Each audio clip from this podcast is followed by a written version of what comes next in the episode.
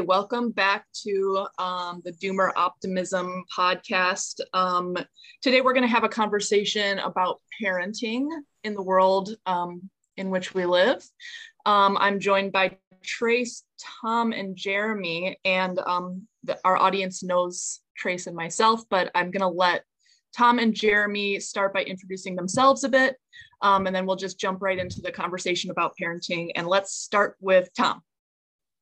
Uh, thank you, Ashley. Um, Tom Ruby. Let's see. I was born a uh, I was born a peasant in Serbia, and my mother uh, my mother escaped from the country with me.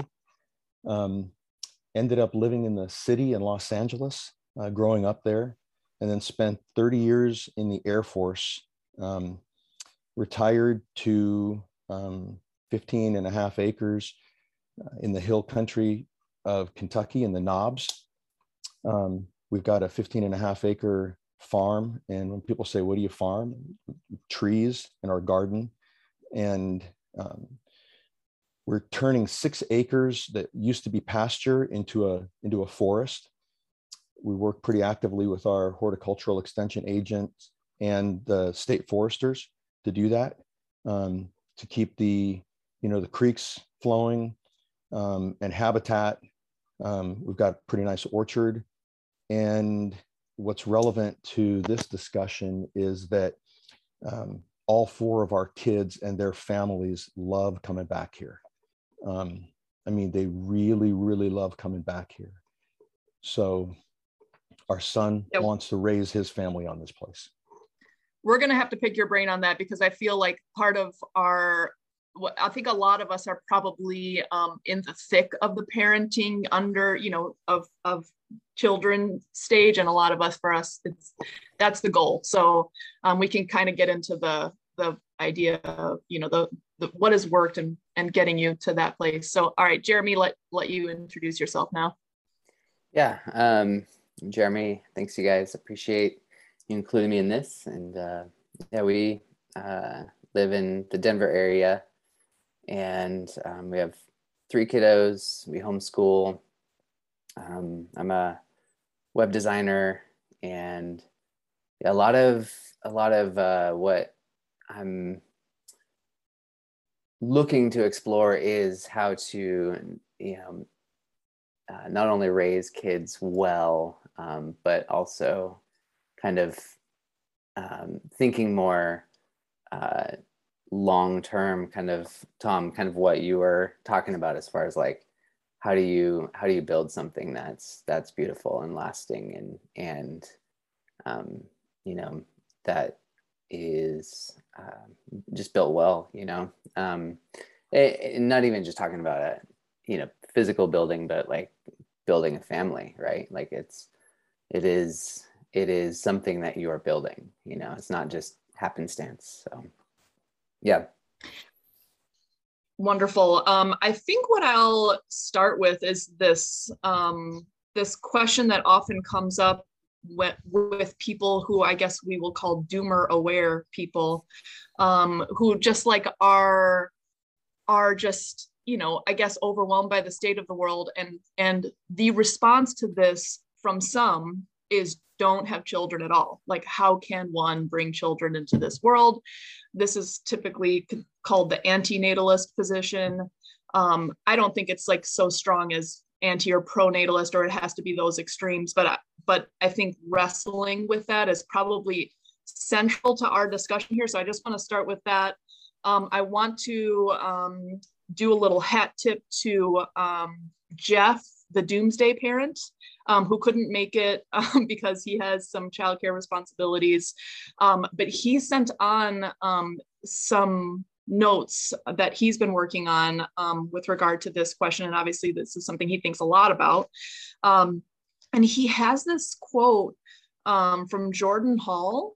who's I think I don't I don't know much about Jordan, but I just I know that he's like adjacent to this sense making community and I just want to read this quote to start and get your guys' responses. So um, Jordan says, um, just inheriting children that were that we had in a place where maybe there's a little bit more inertia, a little bit less consciousness about the magnitude of the challenges we face as a human family. But literally, as part of our commitment, our journey into how how we do this to use parenting as our crucible and our binding to the mast. As far as I'm concerned, this is not just a little bit important. It may, in fact, be the central line, the axis mundi, around which any plausible future for humanity can be found. So he's making the argument here like basically having children forces you to like engage with the you know the problems of the world in like a much more visceral way. I found this to be true and i'm wondering um, if if any anyone else has um, you know thoughts on this topic. Go ahead jeremy. Yeah um, for sure. I think um, i mean i remember my my kids are 12 uh, 9 and and we have a one year old as well. And um, you know, I remember 12 years ago holding my kid for the first time. It's like, man, the world is completely different now, you know?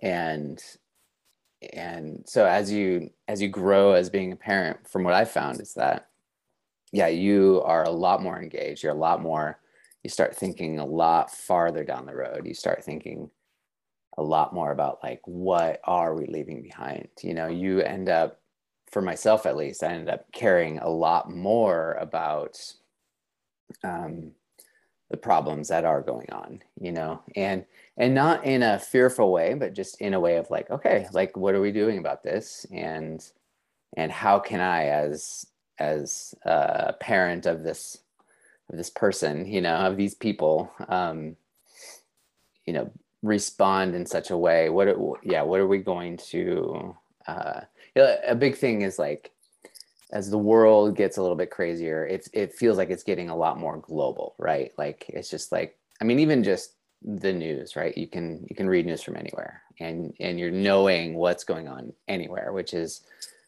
just a ridiculous idea from history, right? Like at no point in history could we be that connected and quick, right? And and so it's like okay, well, how do we respond to that as parents? And so it, it forces me to think about that, you know, where it's like, if I didn't have kids, it's just like, well, it's just kind of myself or my, my wife and I, or whatever, you know, it's, it's a lot easier just to not care as much, but you know, you're, you have these kids who like have no say in a lot of things. You're like, all right, well, I'm, I'm speaking up for them, you know, um, they're, their future depends on it to a certain degree you know? So. Yeah totally. That, um sorry go ahead tom. Well i was just going to piggyback on that and say that i think that kids raising kids forces you to move from the abstract to the practical. Mm-hmm. okay? So these um, these no kids people that are out there today um, so I'm saying this without judging them, but I am actually, I'm not making a judgment about whether they ought to be doing what they're doing, but I, am going to say what I think is the natural consequence of that. Okay. Hmm. You can say whatever you want about saving the world, and you can say whatever you want about, you know, uh, how you think humanity ought to be. But if you're, you know, if, if you're not having kids, you can you can buy your six dollar cup of coffee in your disposable you know cup and stand in line. You know there's there's a starbucks here in our in our small town uh, on the bypass.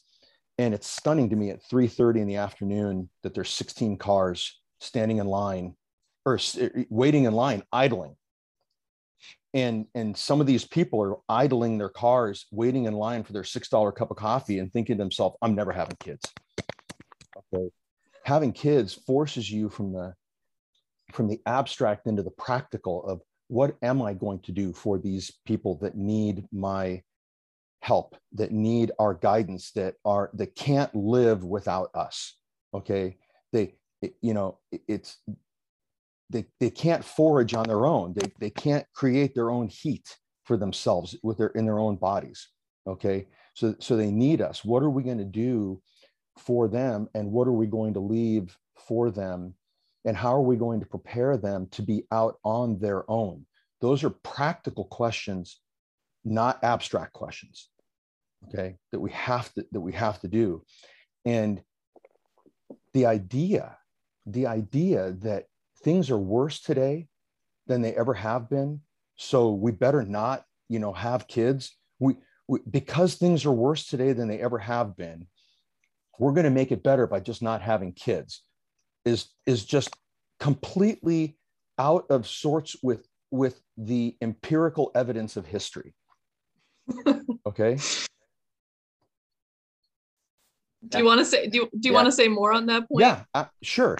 It, if the way that we the way that we've progressed, like just listen, go to humanprogress.org if you're ever feeling if you're ever feeling you know down about where we are with humanity just go to humanprogress.org and and and look up where we are we need more kids to make things to, to have the ideas to get us out of the issues that we're in today. Okay? The where where where we at? Because our predecessors and our forefathers had kids and figured things out practically. Okay? Tomorrow the people that got us to where we're at today they're dead. They can't figure out tomorrow's problems. Okay? Tomorrow's problems have to be figured out by people and we need people. Mm-hmm. okay Tres do and, you want to did you want to jump in yeah. there oh i'm sorry tom go ahead that's all yeah i mean uh, tom you gave us a lot to chew on there i think that um, i'll say that we're probably this is probably an unfair uh, debate because I think we're all all of us have kids. Like we're all pro clearly pro natalist, right? So uh, if if there's a divide, we don't really have uh, anyone speaking from the other side. I, I will say that like for me, having my first child was the most profound spiritual experience of my life. Like it was it was Pandora's box. Like literally, it was like I was one person, and then a second later, I was another person and I understood things like my soul was just cracked open and mm. with with that came a tremendous amount of like horror right it like oh my gosh i am immensely unprepared for the level of, of responsibility i have just taken on right? Um and um but i don't blame people in any way shape or form. Kind of piggybacking on what you're saying tom is i don't blame blame people who have not had that transformational experience for not understanding the depth of that transformation mm-hmm. right? Is um you know i'm not a particularly religious person um and so and i wasn't raised in the church or anything. So for me you know it, it i i understood religious conversion religious transformation at that point. Like i understood while people say like well you'll just know. Like when you've accepted christ in your life you'll just know. And it's just like okay well that's that's bs that's a that's a that's a lie. Like you're telling me a story. And then having my children i'm like oh i get it now i, I get how mm-hmm. you can be like one person one moment and completely different the next um, and it's it's impossible to translate that to articulate that to someone who has not had that conversion right um, and so I, I get it. I get it. I feel like, um, you know, it's, it's, um, it's the most logical, short-sighted, simple answer to the complex suite of problems we're facing. Okay, overpopulation is a problem. We'll just stop having kids. It's like, well, no, because like eventually, like even if even if let's say literally 6 billion 3 billion whatever number it is is the actual carrying capacity of the earth for living in a regenerative like stasis right okay well i think we can all agree we don't want to just like murder 5 billion people right like um, so yes phasing them out over time is probably the best way to do this but at some point we need more people like and we can't just like have like this gap all of a sudden where like there's no 40 year olds on the planet you know? Like we're gonna have to like we have to keep going. Just in a practical sense. And i also think there's a there's an art to parenting. There's a it's a culture right that has to be passed down. And we, we saw we've seen it with agriculture right in one generation we snuffed out at a like almost all of human history in, as far as agricultural knowledge you know the boomers left the land, raised city kids, and now no one knows how to do this stuff. And even the farmers are just agro in industries, right? They know how to run a factory. They don't actually know how to, to steward the land. And so I think it's like it's you know I I I wonder like if we could get to this place where like we're in Children of Men, but it's like self-inflicted where we we like literally like no one knows how to be a parent anymore. Like we have to like relearn how to be a, be parents. Um, and so it's just better to kind of like keep that culture going, even if it's you know a minority. And I I mean the funny thing is that like when I was 27, like when I, when we had our first child, I was 28. Uh, first one, not a single person had a, had a kid around us, and half yeah. of them were like, "Nope, never having kids." Right? Yeah. Only one couple, one has stuck to their guns. Only one, and it makes sense for them. They didn't want kids. They just they've got a million animals. They're very happy with their life. they've got a very uh, profound friend life, right? Um, I think you know, I think a little bit is short-sighted. Like, you know, let let's let's talk when you're 65, right? Like let's yeah. talk when you don't have anyone supporting you uh, at, at that age. Um, but you know, and I don't, and I think that's the thing is people in their 20s are not thinking about what it will be when they're in their 60s 65 yeah. in a degraded you know apocalyptic united states with no family no support. Everyone they know is either surrounded by their family or dead right? And so it's like you know i don't know. I mean i i, I feel sorry for them in a way like uh, you know it, it's more of just like wow you know you're like really missing out and i feel bad for you that you're missing out um yeah but I don't blame them. I don't, I don't, I'm not even judging them. It's just, it's more of a profound sadness. You know, when you come across someone that you think is deeply misguided, or I, we all have probably felt it with our kids, where our kids are going to make dumb mistakes and we're going to tell them a million times not to make those dumb mistakes and they're still going to do it. And you almost have to have, you have this profound sadness for them, you know, just sort of like, man, I'm really sad you have to go through this stupid thing that I went through just because I guess you have to go through it. You're you're your own human being, you know, and you have to experience this loss for yourself. Totally. So. I would just I, I would just add um, two things. One, um, I think it's probably okay that this is a one-sided debate because I think part of the um, the doomer optimist perspective in general is to like seek the messiness despite. And so I think for us, like I don't know, I I just feel like you know having kids at all is like a doomer optimist project how do you how do you um you know how do you move forward towards something positive um i don't think an antinatalist could be uh, like a, a hardcore antinatalist could be a doomer optimist although we could get into a debate about that. But if they're just like no there's no hope for the future basically that's not really exactly what we're talking about here. We're talking about okay there, there's got to be some kind of hope. What do we do? How do we figure out what that hope is? Um, and then uh, the other comment is just like uh, on like this philosophical spiritual level this keeps coming up in doomer optimism. Like you you make this point about religion Tres like this it's like death and life creation destruction um you know like acknowledging acknowledging death and destruction but then you know creating despite I would say that it also, there's something interesting that we've talked about quite a bit, um, mapping onto um, consumption versus production. And going back to Tom's point, I'm thinking about like the, these antinatalist people, not to car- caricature anyone, but like, you know, the, the, the life is built around cons- consumption. You know, you're not, uh, for a lot of people in the US, like the majority of their thoughts and power come from like i'm going to choose to consume this thing or this thing um, and i and i think there is fundamentally a shift that that is lined up with the creation um, part of this back and forth between creation and destruction that's about production and parenting as an act of production like an act of creation you're you're producing a family you're producing a family culture a person um, you know a, a whole perspective a set of skills all of that so I don't know if um, Jeremy or Tom, you had any follow up comments to that. Yeah, um, I think to kind of uh, go back a little bit to what Tres and Tom were were talking about. Um, I did grow up in the church, and one of the interesting um, things, you know, being a child of the 80s and 90s, um, that was right in kind of the the wake of the Jesus movement in the 70s and a big and there were some really good things actually that happened in the Jesus movement. Um, my dad's a product of it, you know.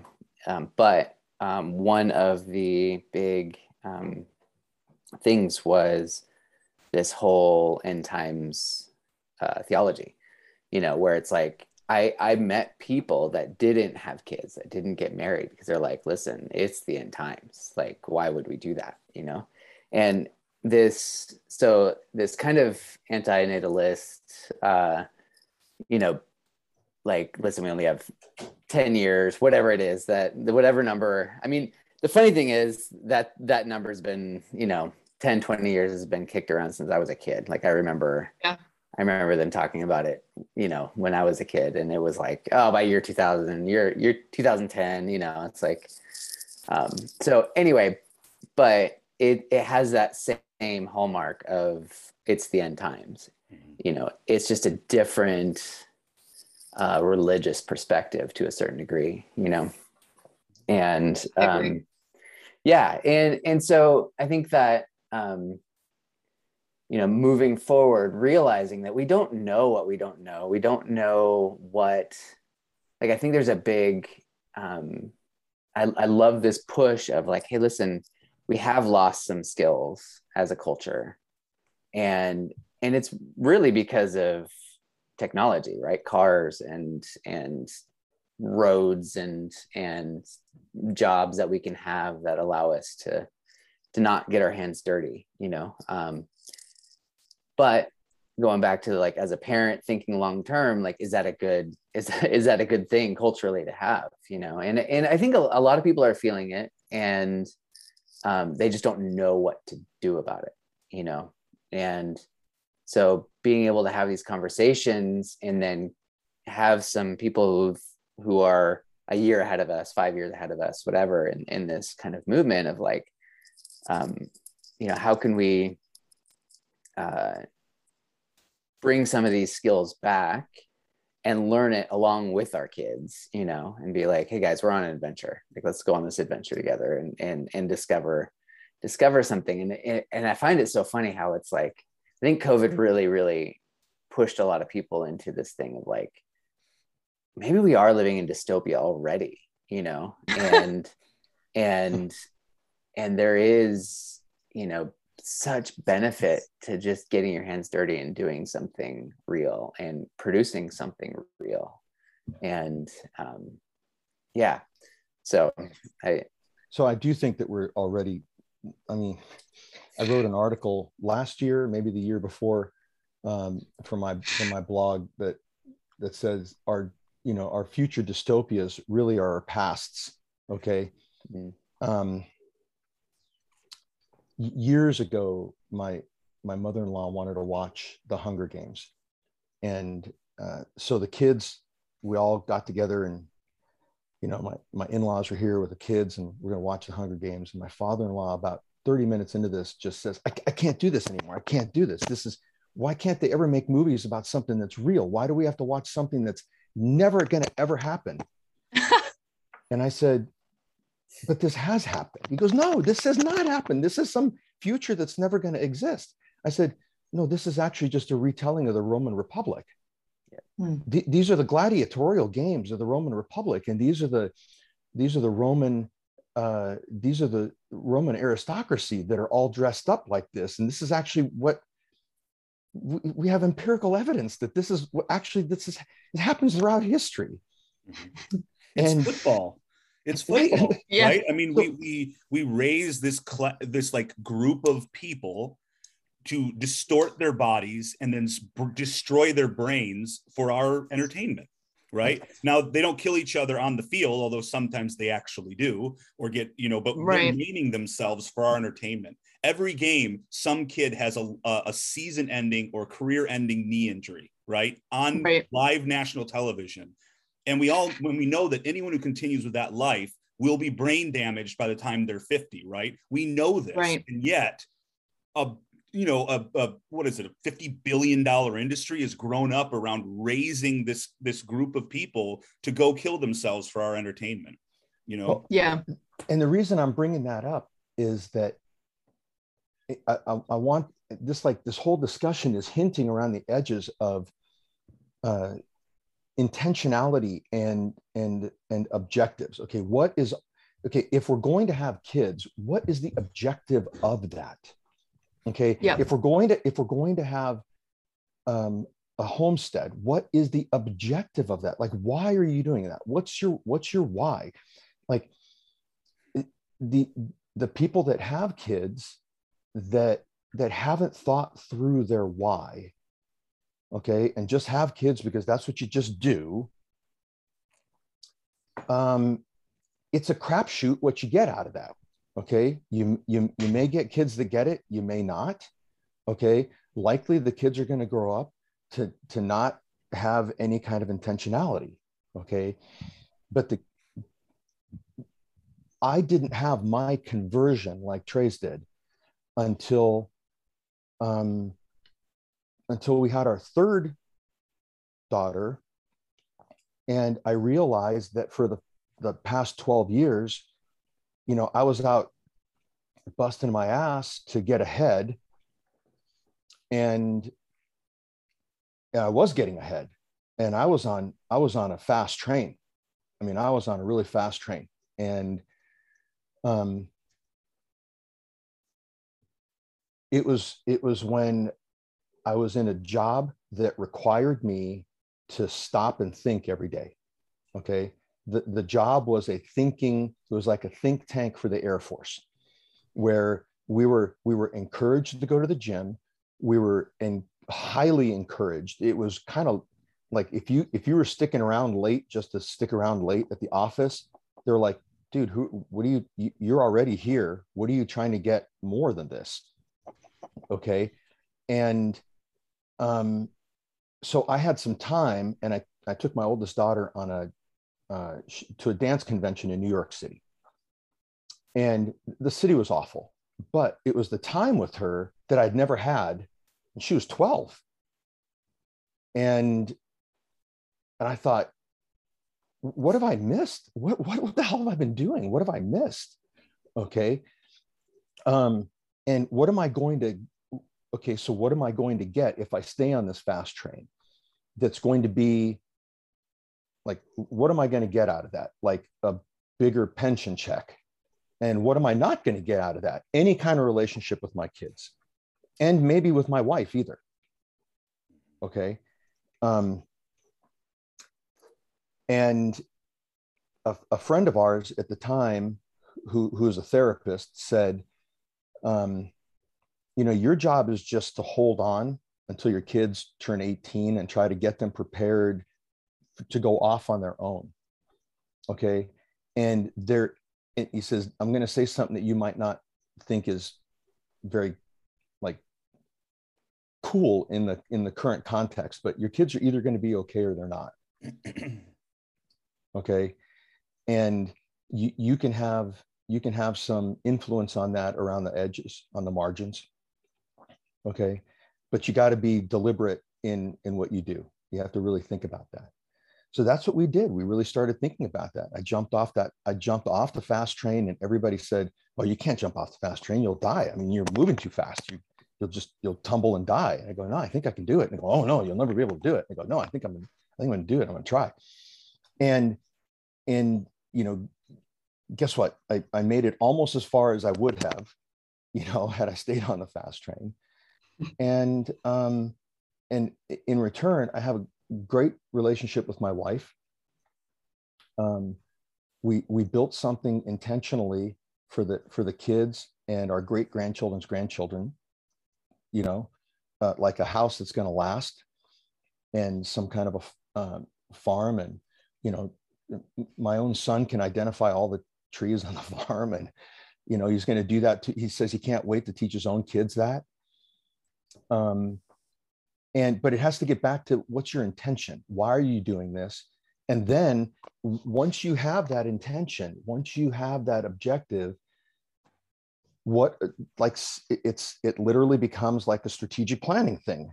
What are the tasks that you're going to set about to accomplish? What do you what is it if you want your kids to do this if this is if this is true what should i expect to see? Right if i want kids to turn out like this then what do i need to do? Okay got to spend time with them got to show them that they're you, you can you can say abstractly well family is the most important thing but if you do something different than that okay then they're going to actually learn that you're just lying okay and that, that, that that's that that's okay to do in life okay? Right. So if you want your kids to know that uh, if you want your kids to know that things are not really important and you say that to them but they see you just buying more and more queep to put around the house okay then they're going to say oh those words okay i hear that. For some reason that's important to say those words. I really don't know what that reason is but what's really important is i don't have to do it. Yeah val- values are what you do and not what you say they are amen. right? amen. Totally. And i think i think it's also yeah i think it's um it's super worth pointing out um this huge disconnect between what people say and what they do. And it's not enough to just have kids or you know say like families everything or whatever. Um it's you you i think the intentionality is so key. And i think um we can start getting into the the details of like you know what we've done um you know specifically because i think i think part of our um our goal on this podcast is to talk to people about specifics like what are we what are actionable things that we that we actually do? Um i want to point out um a narco contrarian couldn't be here but he um he's suggested part of his project is to teach your kids to love a place mm-hmm. teach them to be observant. Um, i think that that resonates with what you said tom. Um, for for patrick and i um, even before having kids, before I, I like would get pregnant, we bought land in Uruguay. Um, we bought the land, and then a couple months later, I was like, okay, I'm, I'm okay with getting pregnant now, um, because we had a goal, a place to go, uh, a project as a family, and then and then you know early on in our relationship, we talked a lot about, you know, how can we manage our our economic situation so that we can be with our children as much as possible, especially in their youngest years. Um, so, like before school age, because they're just so intense at, at that time and they they need you so intensely. Um, and what if we reimagined a way to um, retire or like a mini retirement um, during the time when your caregiving duties are the greatest? Um, why wait? Why, why be gone your, ch- your child's whole life and then you're 65 and they're adults? And that's when you take a break from work. It's like, and then you're bored. Um, so for us, we've we've just lived with less. We've done something in sociology they call it downshifting, which is like um, work less, but buy less and need less but you have more free time and more relationships and you know more uh, you, you know you're rich in time basically um, and and and freedom. Um, so we've done that and it's been great. It's been so wonderful to um, be with our kids while they're little to like be with first steps and first words and to do it together um, has been such a joy for our relationships with them and with each other. Um, Patrick, did you have something you wanted to add? No, sorry. Um, Jeremy, I'll let you go if you if you had something you wanted to say. Yeah, sure. Um, uh, I think that um, uh, we kind of did the same thing where um, you know my wife stays home to you know like I said we homeschool um, and those first five years um, you know, both mom and dad are important, but mom is so, so important during that season. Um, you know, I mean, I think uh, it's clear. I mean, they've done studies on it even, right? Like those first four or five years are are the how kids learn how to how to be social you know so all those little things you know i mean being social is really funny because it's it's a hundred different little rituals that we do right and what's we don't just go up to someone and be like give me that you know and you think oh of course we don't do that that's just not no like we actually teach teach that um, you know, and, and, they pick up on that. And so it's it's really fun having a one year old again after having a decent gap in between the kids because it's you you're reminded of just those little things of like um, you know just how important that time is for them and it it provides them that the safety to just to learn that stuff and like hey i'm part of this group here. These are my people you know?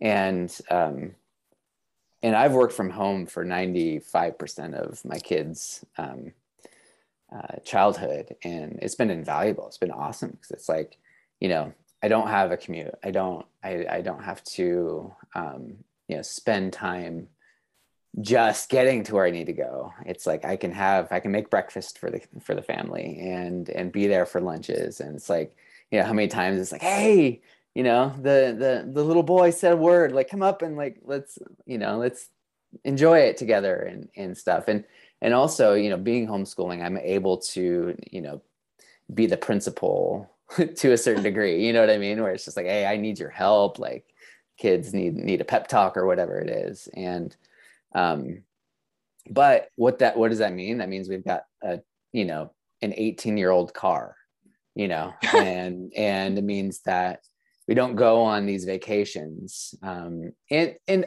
I, I do think you know I've talked to a lot of people like I could never do that. Like we we are not like a type personality people where we're like oh let's let's have eight kids in homeschool. It's like you know we we've done it despite our own kind of you know we're we're both my wife and I are a little bit more on the creative minded spectrum. So it's like we're kind of scattered both of us are you know and yet we're still like doing this thing. And there's a there's so many resources out there that can help you. And and part of the reason why we are where we're at is there's a really good community around around it too. And so it's like that's such a massive piece is is setting up not just your own your own system but also community piece where you have other people you have um, the toms of the world you know that are a little bit ahead of you and have those those wise those wise things to say that they've been through it and they've made mistakes that you can learn from you know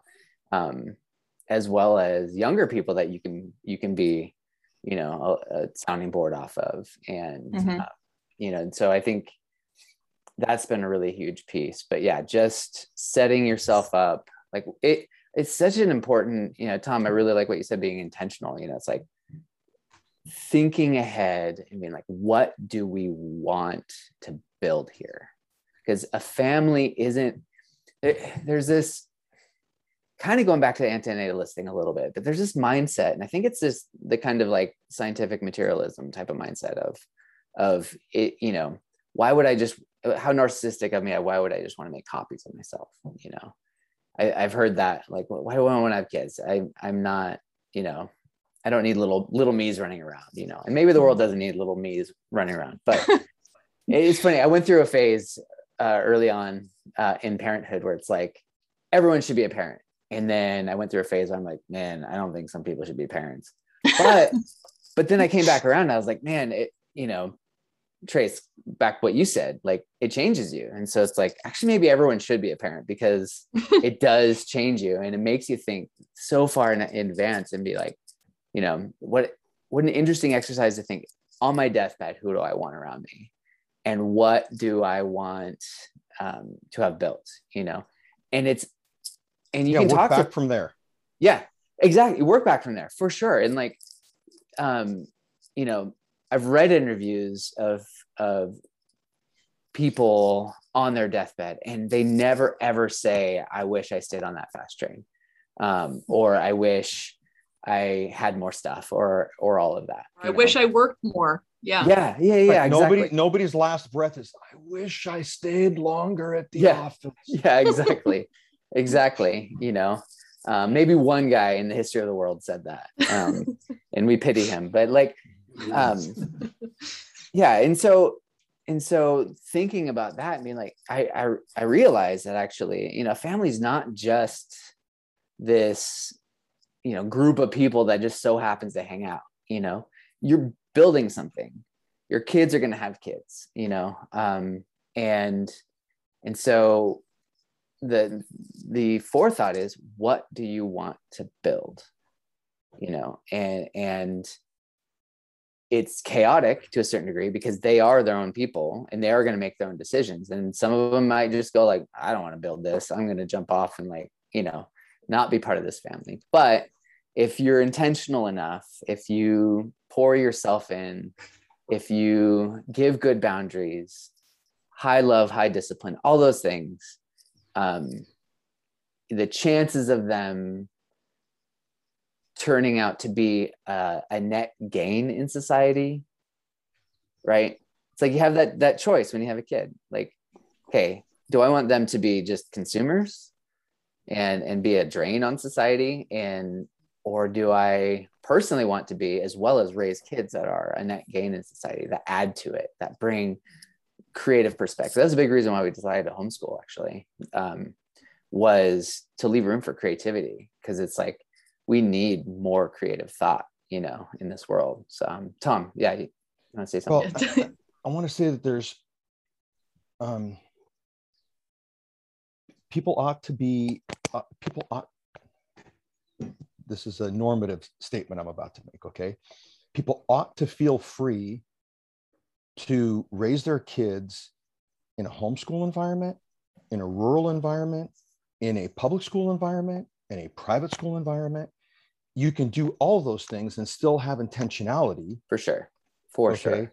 And um, it, so I, I see this on, yeah, this is just, it, it's, it's unhealthy um, in social media where you see people say, well, if you're not going to the traditional Latin mass, then you're just really not a strong Catholic. He's like, okay, come on don't try to out church the church okay you, you, just you can't out church the church okay and in, we have you know we have einsteins that were raised uh, in, in a city okay?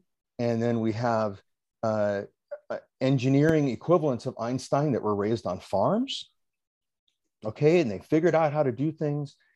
And you know uh, the, the, the romans figured out how to make mortar that's a lot better than the concrete that we have today without computers and without social media but and, and but those people all came from different backgrounds okay and if we're really going to make it if the doomer optimism project is actually going to survive it's not going to be narrowly segmented and it's not going to be by making everybody a one or a zero where you're either off or on you're you're in this okay here's our hardcore lane and you can't go out of it. Mm-hmm. Okay. It has to be big enough to, to accept uh, people like us that, that moved around and raised kids intentionally and then, and then built a place as mm-hmm. well as people that like Ashley that bought the place first and then and then raised and then raised into it okay neither one of those are better. They're both yeah. moving towards the same objective. Okay. Yeah, I think now, I think your your point is so important because something I've I've talked a lot about with just in general with with doomer optimism, but also like big tent movements is to not be super hardcore ideological, but instead like meet people where they're at. Everything is messy, but um, find a find an on ramp for them find a find a way to to reach them that's that's meaningful to them without being judgmental. So i think that's yeah I think Amen. that's key. So we've you know we didn't buy things. We saved up our money and took our kids on trips. Okay? And so there were some years where uh, i didn't i didn't even take my 30 days of leave. Okay? We would bank it for the next year and save our money and then and then take our kids on a three week trip to the south of France and and find a find a you know we have a friend whose parents have a villa down there right? And then they let us live there for three weeks. And then we make little day trips everywhere. Um, mm. when when the air force sent me to grad school i spent you know i had a summer where i didn't have any classes where i was just writing all summer. Well i took a month and took my two older daughters on a train trip through europe Ugh. okay now I'm not saying everybody should do that, but what I'm saying is that we did those things with a very deliberate purpose. We wanted to ex- we wanted to expose them to a wider world. Now we have family members that would say, "You do realize there's bad things out there in the world." I go, "Yeah, I really do." Like I'm aware that there's porn in the world. I'm not going to expose my kids to that, but I am going to explain to them that there is that in the world and that they shouldn't be doing that. And I want my kids to be ready to go to the world so they can like I actually had an intention for my kids to teach their kids the same kinds of things. Okay. And now, now, what I'm not doing is saying that the people that are trying to protect their kids from the world are wrong. But what I am saying is if you make that as your intention, then there will be necessary consequences down the road for that. Just be prepared for them. Okay. And it, it, it's all good.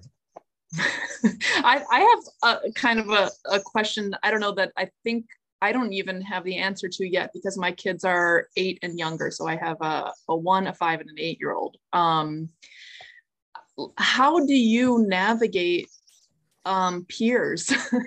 you know what I mean? It's just like the world, uh, we live in a place where I'm not too worried about peers. Um, and that was intentional, you know, where our friend, our our friends, um, their kids are all, you know, I don't know, just pure of heart. And like there's still a culture of of that um, and like letting kids be kids and not being too consumeristic and and this kind of thing. But um, I think maybe digging in in more detail, like you know, maybe with your experience, Tom, or or I don't know what your guys' perspectives have been, Tres and Jeremy, with the with the older kids, but like, do you just you know tell your kids and arm them with the fact that these peers exist and that maybe our family doesn't you know our family culture is is opposed to certain things that those peers might introduce to them like you know how, how do you navigate the, the larger world because like i think on the one hand you want to make a robust family culture but they also need to navigate the actual world as it That's is. 100%. and you need to like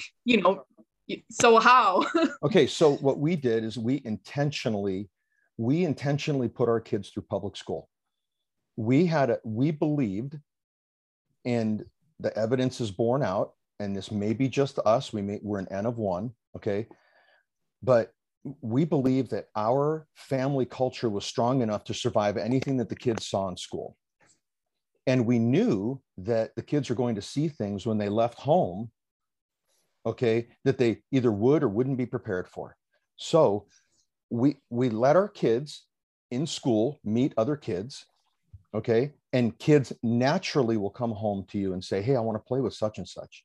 We say, "Great." We give so we we figured out a methodology for letting our kids go to somebody's we would decide we would call the parents and have a quick chat with them Okay. And then we would decide whether or not we'd let our kids go to that house or whether we would control the situation by having those kids come to our house. Hmm. Okay. So we actually set up little heuristics to figure that stuff out. But what we wanted was for our kids to play with other kids. We wanted our kids, like we, our oldest daughter had a, you know, like she made friends that she wouldn't other ever have otherwise made okay, of different races and different colors by going to like all of our kids did. They they met kids that that looked not like them. Okay, some that were fat, some that were skinny, some that were black, some that were white. My my our second daughter went to probably I would I would guess that there's no more diverse high school anywhere in the country than where she went to in the, in the DC suburbs, and her her best her best friend was uh, Syrian, and her next best friend was Vietnamese, and they were just like it was important for her to see that there's people that aren't just like her. And so then mm-hmm. the kids would come home and then say, Hey, this is what my friends do at their house. And we would say, That's great. Here's how that's different from us. Here's why we like. So we're always ready to explain the why okay like st peter give be able to ex- explain why you have hope okay and so we were never afraid of what the kids would see and i know that there are a lot of parents that really want to protect their kids I don't want to I don't want my kids to see some some of the things that they're going to see. That's great. And unless they live with you into their old age, okay, they're going to see those things and then they're going to have a question at some other point in time. Okay. Right. I think it's really important to and, and again, this was for us. So we had family traditions. Okay. We we we prayed a rosary on Sunday together as a family every night or every week. Okay. We we said prayers as a family before we went to bed and before meals. Okay. But um but we didn't make the kids wear uniforms. Does that make sense? Like yeah, we we we, we had certain things that we did. We had things that we didn't do. Okay. Um, we had talks about what was appropriate to wear for swimsuits and what wasn't, you know, and why. And there was always the why. Okay. It was always with respect to preparing the kids to be out on their own. Okay. Because we we had enough hope and we had enough confidence in our own um, in in our own culture that we were building to to stand against the broader culture of the world I would, yeah, I, I want to hear from Tres and Jeremy too, like if that resonates, but I just want to just briefly say back to you, it sort of sounds like um, if you have a vacuum, it will get filled by something. Mm-hmm. so you might as well not have a vacuum. You need to like have a robust family culture already um, yeah. so that it doesn't just, you know, if you're, if you're not exactly clear about who you are or why you are the way you are um, and what you believe in, some other set of beliefs is just going to fill in there. So it sounds it sounds like that's part of the strategy. And I'll let Tres or Jeremy go. I think um, you know, uh, Tom, you and I are, are are in similar situations, just different phases in life. You know, uh, mm-hmm. me and me and my wife, have, you know, we're both products of public school. We felt very um, adamant about, uh, to whatever degree we could control that, to to ensure that they went to public schools as well. Um, you know we're also we're also a, a, mixed race couple right? And so you know there's certain uh, concerns right in in certain environments like school schooling and social environments. We need to be aware of where we uh, of where our kids would be able to flourish. Um, but um, yeah i mean I, honestly I, I found for me the biggest issue having a 12 year old in uh, hold on a second getting the call. Ha. that's weird. Um for me the biggest uh issue the thing that's made parenting right now at this moment incredibly difficult is the darn internet.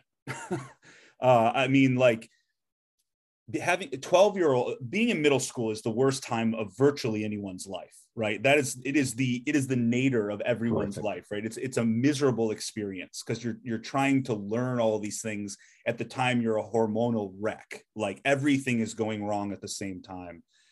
And the internet is just like it's just it's like we're gonna like give this like semi-psychotic person a drip feed on the worst of humanity right? All of the worst uh, things about the world.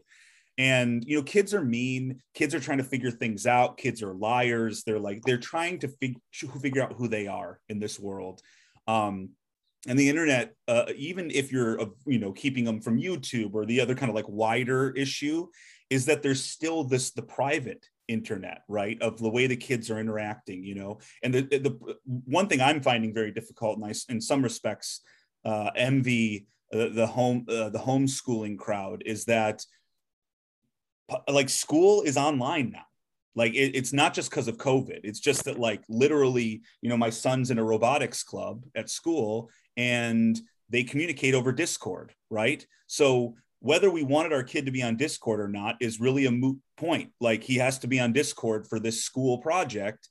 And you know discord is just a it's it's reddit right? It's just reddit for i mean kids are just being mean to each other. So before you had at least like look someone in the face pass them a note you had to actively engage in being mean. Now it's just like this flippancy you know of just like uh, it's just a nonstop uh, fire hose of just negativity and weirdness and joy and fun. I mean, it's the internet, right? It is what the internet is, and um, I mean, it, it is it is I'll say I'll be very very honest that it has been it, it is a tough nut to crack, and we're we're in the process of trying to crack it. And every week, uh, if not every day, we're presented with some sort of like gray as hell conundrum where we're just like, how, how are we? So you're you're you have an an opportunity you know? to like, teach your kids.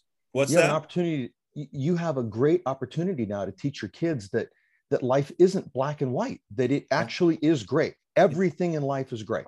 Yeah. Okay. And, and I want to I want to highlight something that you you you mentioned, Tom. That I I you know what I keep falling back to my heuristic that I keep falling back on is that is radical honesty with my kids.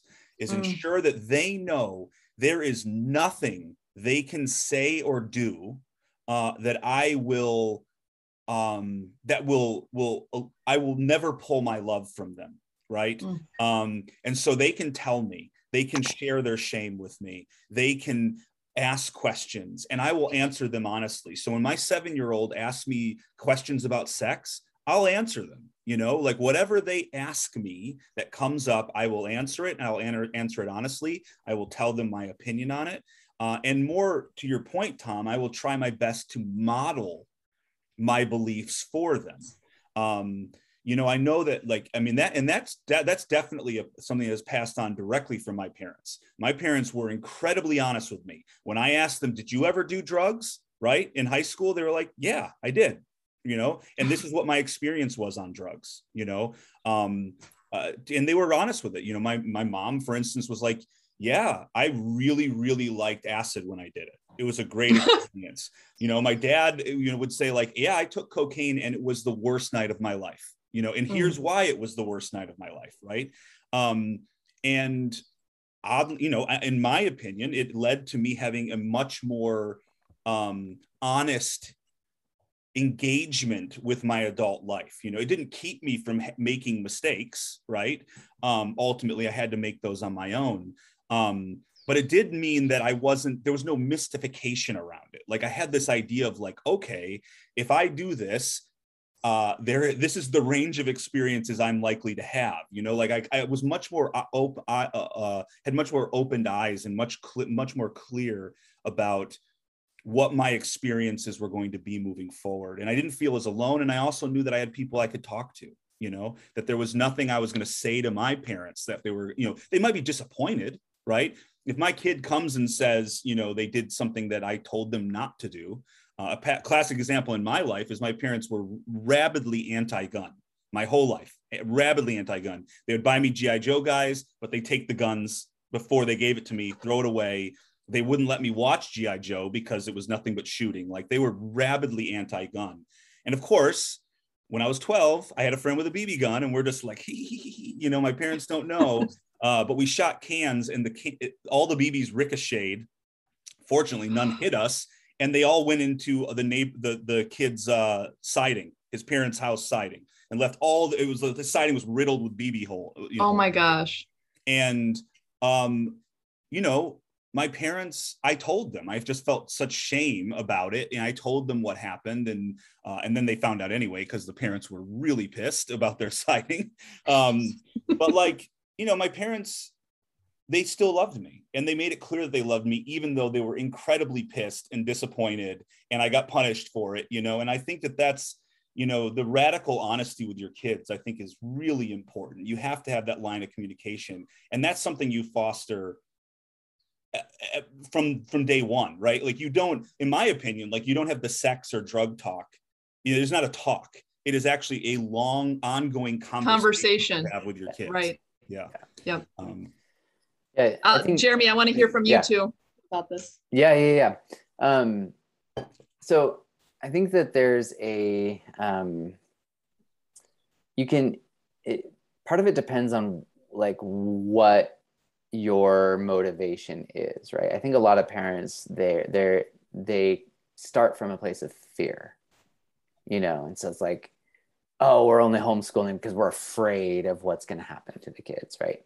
Um, or or we're not going to give them this because we're afraid that this is going to happen. And and fear is a, a terrible thing, man. Like it, it's it's amazing to if if you allow fear to control you, you end up making way for what you what you fear almost every time. It's amazing. And so it's like, you know, you can shelter your kids out of fear and then they'll be like, ah, I don't want to be sheltered. And like, and then they'll go off and go crazy, you know? And so kind of coming back to this intentional parenting thing, it's like, no, man, like I'm, I'm working from a place of love and I only want the best things for you, you know? And so, um, what does that mean? Well, you know, everything has a cost. So, okay, can we do homeschool? Do we want to do homeschool? Do we feel that we would that would even but be a positive experience? Maybe not, you know. And so, okay, we're we're going to do public school. Okay. Well, there is a cost to it, you know. There's a there's a, a time cost of of just not being around your kids for much much of the day, you know. Um, especially if they're involved in any extracurriculars. It's like you know we did do we did do a year of it just because the season didn't allow for us um, to do what we were doing and and um, and it was like it was a it was a positive experience actually. You know the kids were in kindergarten and third grade. I, I feel like those grades are pretty pretty benign anyway no matter where you're at you know? Um, yeah. but and but there was a time cost to it. It's like you know if they wanted to play a sport it's like man that's our week is done at that point you know? And we we mm only have breakfast and dinner together you know? Right. dur- during the week at least you know and and so um the you know but okay so if that's what we're going to do going back to the intentional thing and okay how do we these constraints um still get what we want to do? So it's like we're going to eat dinner every night together. Like we that's we have to do that. That is a value of ours and we're going to do that. And um, you know or whatever it is to to be able to within those constraints of public school private school homeschool whatever it is you know how can we still accomplish what we want to accomplish? Um, and, and going back to the internet thing you know again it's like don't don't parent out of fear. Um, you know don't just be like you're never ever doing this. But also like you have to equip your kids you know? Um, the you can't just send them out. Like there's there's the idea of like sheltering or and, and that's more fear based right? It's like ah I can't let you go you know? But there's also this thing of like i'm not just going to let them have free reign everywhere. Like boundaries are so important. In fact when kids don't have boundaries that's when they go crazy. They actually ask for boundaries. In yeah. in in little little children you see it immediately. It's like it's like when it's nap time they just like ah you know and they go crazy. It's because they they need that boundary of like no listen you can't do that. Like let's go to bed let you know all this stuff. And so um and so it's it it is thinking through like what are like intentionally thinking through what are our boundaries with with the internet with phone use with texting with all of this stuff you know? And if you're going to give them that freedom, they have to be equipped to handle what comes with that freedom, the good mm-hmm. and the bad. You know, yeah. and so it, it is being very, very having those conversations with your kids of like, listen, here's what comes with this. And if you make the wrong choice along the way, this is the cost to it. Because, like I said, there's a cost to everything, you know? So it's like, I'm going to give you the freedom to um, to text your your your friends. I mean, this is simple, right? Like, I mean, the the idea of porn is like a whole different ballgame because that's like, um, yeah, maybe that's another conversation. But um, but even just the idea of like texting friends, right? That can be a really really negative thing in that all of a sudden you're just texting people and not actually having real life conversations with your friends you know um, and and so if you're constantly texting you're not practicing especially at this age right? At, at the young ages you're not practicing this this real life back and forth how to have a real conversation interject properly you know all of this stuff right? And and so you can even tell them like listen it's good you're communicating with your friends. Ask them to get together. Like don't just sit on a device all day. You know we're we're really we control it highly um, but we still allow some of the freedom. And it's like, okay, with this comes this responsibility. And if you choose to use it improperly, here are the repercussions of that. Just so you know. Yeah. You know. Yeah. I And- really like It what you're saying. I love what you're saying, Jeremy, because the kids, the there's natural consequences. There's certain things that there's certain things that we actually let our kids do. Like if they didn't want Totally. to take a bath, we just we didn't make them bathe until some other because some other kid at school is going to tell them you stink. Yeah. Okay. Th- guess what they're going to do? They're going to come home and bathe. Okay. Or you look dirty. Sure. Okay, great. Your hair looks awful. Okay, Mhm. great. Because kids, that's self the the stuff that's self-correcting, we let be self-correcting. Mm, Okay. The the stuff that's the stuff that's harmful that they're not mature enough because they don't have ex- life experience totally. to know that's going to harm them, then we don't let that happen. Yeah. Okay Right. and and we're always thinking about like because the kids will say well why do i have to learn this and we'd say well because in the real world when you get a job your boss is going to expect this of you okay Right. now now we're going to continue to we're going to continue to make that point to you until you're gone and then when when we're no longer able to make that point to you and and you're responsible for it you, you'll figure it out. Like you you'll figure out that you have to get to work on time okay? That you can't Yep. just show up whenever you want to okay? And you can't just do whatever you want to do this day. There's there's a reason that we're asking you to learn certain disciplines okay? To because we believe that the discipline of making your bed in the morning okay or the discipline of doing x whatever that is will translate to you you know doing whatever. But there are other things that we let go. Like we didn't fight with the kids over how to keep how dirty to keep their room okay? Mm. And, and there was a reason for that because we wanted them to have something of their own domain that that that they weren't always fighting with us about okay? And then if they couldn't find their socks we'd say well i'm sorry that you can't find your socks. I mean it's it's, on your pile okay? There's your natural consequence. Does that make sense? Right. there, there are Yeah. certain things that are really they're really good to help them build their own awareness of the world and on autonomy and independence and and others that they're just not prepared for because they don't even know that they're not prepared for. Yeah, it sounds to me like you're you guys are talking about um equipping children with age appropriate tools in accordance with their ability to take on the responsibility of those Yeah. tools. And then you know that is just this iterative process over the course of their their childhood and into adulthood. Like i'm going to give you tools. If you are able to use them um, i want to i want to like see that you're able to use them and then your responsibility and like degrees of freedom um, grow. I, I i also just want to make a quick comment on um, the homeschool versus public school um, conversation. I'm like a hybrid of of um, you guys. So you know i just think there's there's like like you were saying jeremy just there's pluses and minuses to everything. Um, my kids go to public school but it is a short day relative to the us it's only a it's a five hour day. Um, and then we do um, some homeschooling stuff um, you know when they get home. So i think it's like a nice hybrid because they get to you know they have to they at their school in uruguay they have to sit for lunch together um, which I really love. Um, and so they, they have this table manners and this whole ritual with that. They have to like, you know, learn to get along with other kids, which you can do even when you homeschool with, uh, you know, extracurricular activities too.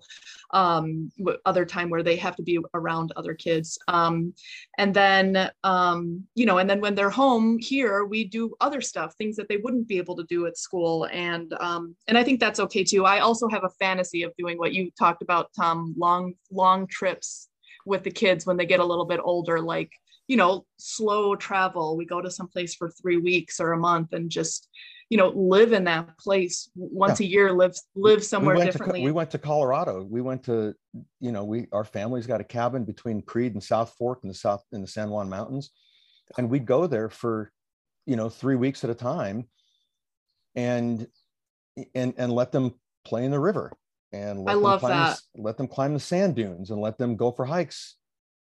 you know it's so beautiful and i just yeah and I, i'm just a big proponent in general in my life but i also want to teach my kids this like you know life is just super varied and and like i would mm-hmm. love for their childhood to be an exploration of the different um, parts of life. I, I lived in Chicago my whole life, grew up in a working class family, and I didn't really experience any part of the world until I studied abroad in Rome. And I was like, oh my God, there's a world outside of Chicago. It's amazing. Um, and so it, you know, I really, really want to expose them to that.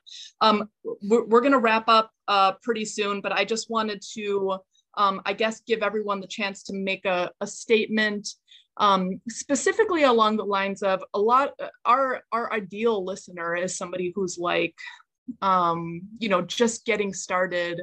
Maybe they're a doomer already and they just don't even know how to wrap their head around like how to take steps toward optimism to, toward something hopeful. So with regard to parenting um, what advice would you give to um, to somebody who just feels like crushed and overwhelmed by the doom how do they take first steps um, toward something more positive? Um, yeah, I'll I'll jump in. Um, I love that. I I really do. Because um, yeah, there's there's fear being pumped, right? Fear and doom being pumped everywhere everywhere you look, and um, I think from a parenting perspective, um, realizing that uh, kids are are amazing and um, and they are the future right? And so doing our part to to build something for the future um, that will be a, a good thing in this world. And i think thinking of being a parent as pouring something into your child you know what i mean? Um, uh, thinking of it that way um, rather than uh, I'm I'm just I'm just raising a kid. It's like no, you're you're taking a good portion of your life um, where I could just be sipping lattes, which sounds really boring, but like whatever. Um, you know, you're taking a good portion of your life and you're and and you're pouring into them, you know, and um, and then it's like, okay, what do you want to pour into them? I want to pour into them like truth, goodness, and beauty, because mm-hmm. I want that. I want that to be the output that they have you know of of understanding what's true like understanding what's good and and creating beautiful things.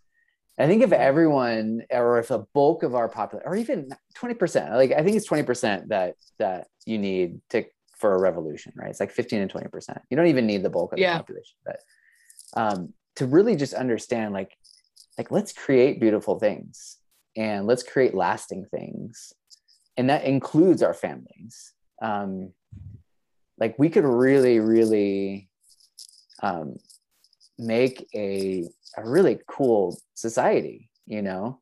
Um, it's it's in fact it's the the the doom and the the fear that causes us to to do things like oh let's depopulate or like let's whatever you know what i mean? That's poverty thinking and it will bring poverty you know?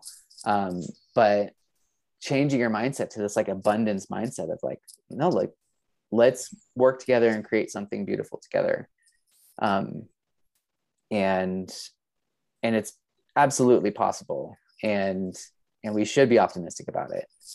Um because if you're not you will make way for the bad stuff to come you know if that makes any sense Totally. Um, I just want to make one little note. Um, Tres, I want you to go next because I want to end with Tom. And Tom, I don't know if you're aware, at the end of all of our podcasts, we cut people, we cut somebody off mid sentence. Just a weird thing that evolved. um, so I want Tres to go, but then I want Tom to end, and I want you to end, Tom, with the the absolute secret key to parenting um, that everybody must know. So so anyways, Tracy, you go next. yeah, I, I, was actually gonna I was going to jump in anyway because I was like, whatever Tom says is gonna be the nugget of wisdom that we want to leave people with. It certainly won't be me. Whatever I say will not be what we want to leave people with. So uh, but I'm actually just going to piggyback off of uh, what Jeremy and Tom have been kind of talking about and batting around th- this entire conversation, which is that uh, because this has actually been pretty eye-opening for me like this i'm really feel feel very blessed to be a part of this conversation because i think i've i've uh you guys have imparted a lot of wisdom to me and and the key is that like we are as a family building something for the future. And now I am one of the chief stewards of it right now as the kind of the oldest, you know, I'm the parent, I'm the the the patriarch, right? I'm I'm here at the top right now. Um, but it will be handed down to my children and then it will be handed down to their children. Um, and I think that one of the things I've been I, I've been uh, because I have not been thinking of it that way, you know, and, and certainly American culture in a way doesn't it pays lip service to it, but is not actually set up very well to to enact your life in such a way, you know. Um, yeah, too in, too individualistic to a certain degree, right? Exactly, and and you know we're there. It's always like we're saving our. You're saving your money for your retirement, and then when you're retired you want to protect your money so you can oh yeah maybe pass it down to your kids but like it's all about like saving up for retirement saving up for the future instead of no we are we are actively producing this thing right now and it will never be yep. done and i will just sort of like i'm working on a novel that will never be finished. And when i die i'm going to pass that manuscript on to my kid and they're going to write their chapters and then they'll pass it on. And this novel will literally never be done. It, it is in, and in fact the purpose of the novel is the act of writing it itself right? Mm-hmm. um and um this has been very eye-opening for me is i think that there you know i think that one of the things i'm I, that one of my uh, failures as a parent is not realizing that. Um, and i don't include my kids. First off i don't think that me that we're as intentional as we should be right? Uh, that's just sort of a, a mea culpa here right? But uh, but beyond that i don't think that you know i've been like oh i'm in this by myself. Me and my wife are in this by ourselves. We have to do this for our kids. Instead of being like well, no. I mean, Collins is 12. I, I can he can start taking ownership of the future that we're building together. Uh, you know, should should he be involved in some of the bill talk, you know, and some of the budget talks, you know, like should he understand what we're building here and and have and have some ownership over what we leave him you know um and i i think that that's a very beautiful concept and i really am very thankful um that I've been to be a part of this conversation. I, I want to say, Tom, I, I, like again, I feel like we're there's something in our stories that almost like I'm just you, you know, an earlier version of you because my oldest is 12, right? I'm coming to these. I felt like I've been on a bullet train for the last 12 years, and now a big part of like what I'm thinking of, and and a big part of my like mindset right now is okay. I need to I need to pause because this bullet train's never going to stop right? I've been waiting for it to stop and it's just never going to stop. So I have to pause and think about how I'm going to use whatever is left of my life to build something uh, that I'm proud of and can enjoy and find joy in as I'm building it, right? Because, like, like I said, it'll never be done. So if I'm waiting for the joy for it to be done, then I'll never have a joyful life. Um, mm-hmm. and um, yeah and now i'm now i'm thinking like how can i include my kids how can i uh, give them ownership and impart a sense of ownership in what they're building instead of just being like no this is my nest egg and i'll protect it until i die and then i'll give it to you to do what you want with you know um yep. how can i include them how can we collectively the four of us build this castle together you know mm-hmm. so yeah thank you all so much for for allowing me that's really beautiful, Tres. I have chills from you talking. All right, T- last word to Tom. Okay, I, I love that you're going to cut me off at some random point, and I have no idea when that's going to be. I hope I can make a couple good points before then. Um, it, nobody knows anything. Okay, our listen, we and that's just a, that's something that we have to remind ourselves of all the time. Nobody knows anything, and if both of the both of the branches of my family were um, illiterate, uneducated peasants, and they can produce a PhD senior military officer. Okay, um, who's who's learned how to be comfortable with little. Okay, um, they didn't leave us money, they didn't leave us land. They left us love. Okay, and they and they left us some lessons and today, it's it's really weird. I'm my wife and I are friends with all four of our adult kids now. Okay. But because we were never friends with them when they were growing up, we were their parents and they were our kids. And I think that a lot of people today are trying to be friends with their kids, end up in terrible relationships with them. Okay. And and the only reason that we're friends with our kids is because we were parents to them first. All right. And I love what, what you guys said about truth, beauty, and goodness. You loving them means willing the good of the other, okay, not to make them into something that you like, like you're not creating a work of art. God made them. You okay. All the problems that my kids have are, are a result of me. All the good that they do are a result of grace that came, you know, through whatever we figured out we were supposed to be doing. All right. And so eh, fill them with truth, beauty, and goodness, give them opportunities to see things within a set of boundaries. Chesterton said that the kids play best when there's a fence around the school ground. That, then mm-hmm. they're the most free. They're not free when there's no fence. Yeah. They're scared when there's no fence and they huddle around the school. Okay. Yeah. They're free to explore the yard when there's a fence.